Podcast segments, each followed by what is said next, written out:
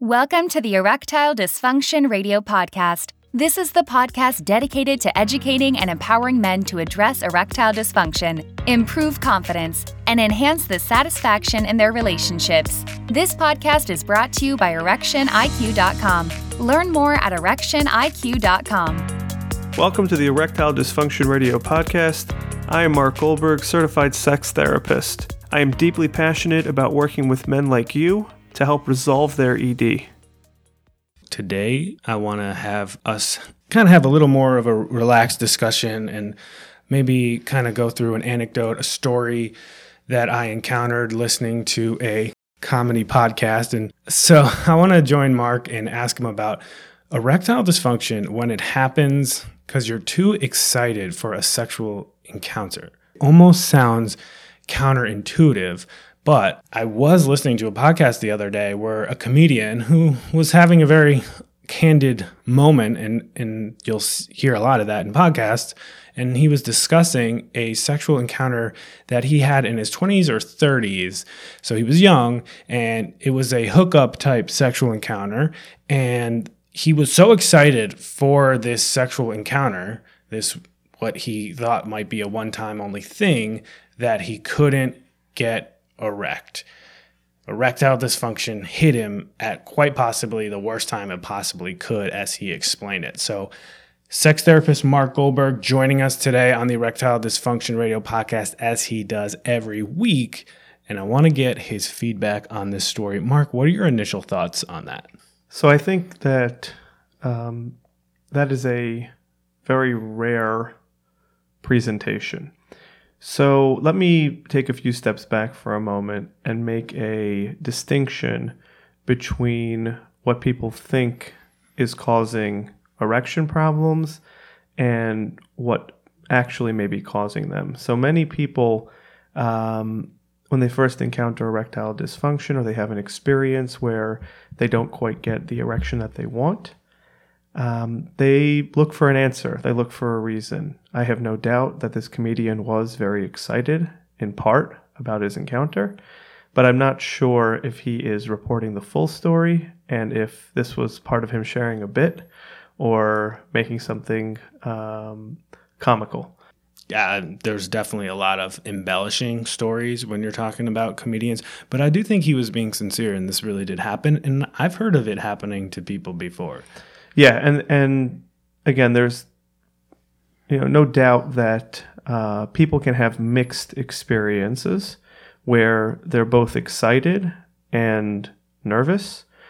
Um, and I would initially be curious about that. I would want to be, you know, inquisitive as to whether excitation was the only thing being felt in those moments or if there was something else going on. Generally speaking, Casey, like you pointed out, it sounds almost counterintuitive. And I think the first thing I'd be curious about is is it counterintuitive? Mm-hmm. Um, so I want to know what else was going on. You mentioned that it was a hookup. So I don't know what his experiences have been with or were with hookups. Um, hookups for some people are pure excitation. For other people, though, it carries a lot of nerves, a lot of anxiety, um, a lot of self doubt. And I would be curious about those elements and if they may have been present as well. Yeah, that that is always the X factor in that. Generally speaking though, how could this possibly happen? It feels like at that moment you should be able to get aroused instantly if this is someone you're extremely excited to be in a sexual encounter with, right? So one would think that and again, I want to emphasize my starting point with a client like this who came to see me after a situation like this would be looking for factors outside of excitation. All that being said, if you're asking, is it possible that being at high levels of excitation could cause erectile dysfunction? I think it is possible. Is there any way to prevent this from happening to him in the future? So the question is: Is there any way to prevent the erectile dysfunction resulting from high levels of excitation? Exactly. Yeah. Uh, interesting question. So again, assuming that his erectile dysfunction is stemming from being very excited, There would be a number of ways to try to approach this. Obviously, I cannot guarantee that we'd be able to prevent uh, erectile dysfunction Yeah. um, if it was coming from excitation. But one of the one of the areas we want to look at is what is his excitation profile? What is getting him so excited? Is there any way to modulate that down? And when I say modulate that down, I don't mean to eliminate the excitation that he's experiencing in totality, but is there something in particular that has this gentleman at a very high level of excitation.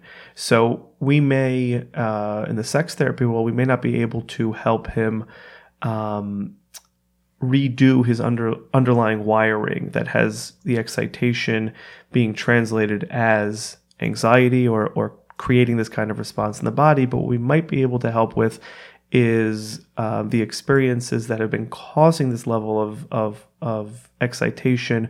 We could help those to be processed differently and hopefully not trigger this type of response. That probably would be the treatment path um, that I would be taking if it really were pure excitation um, that is causing the erectile dysfunction. Do you see a lot of differences with erectile dysfunction happening when it's a casual hookup versus a more established relationship type sexual encounter? It'd be hard to answer that on a statistical basis. Okay. What I can say is that there definitely is a different experience between erectile dysfunction in, um, we'll call it the hookup culture, and erectile dysfunction in long term relationships. So, again, for some people, hookups bring pure excitation and they really don't experience erectile dysfunction, barring this rare gentleman that we're talking about. And for other people, it's very anxiety provoking. So it can be very different, but I think a lot of that has to do more with the individual and less to do with uh, the situation. So if a person um, finds long term relationships to be lacking excitation, they may experience erectile dysfunction, where uh, going out into a hookup culture would be very exciting. And there are other people that um, really appreciate the uh, safety and security of a longer term relationship and find hookup culture to be anxiety provoking. So I think it can split either way. Yeah, and we should just note that when you're talking about hookup culture or a hookup ins- instance, it's also known as um, one night stand, anything kind of like that. Um, when you're kind of maybe out on the town, spring break, that type of thing. So I think it's clear from this conversation, just to make sure I under, understand you from the listener's perspective, that when you're in that sexual encounter, it's different expectations going on than when you're with someone that you've already established a relationship with. And what is the psychology behind that? Is this is this something that is noted in your world of therapy and uh, it, it almost makes it more exciting to not know the person or that type of thing?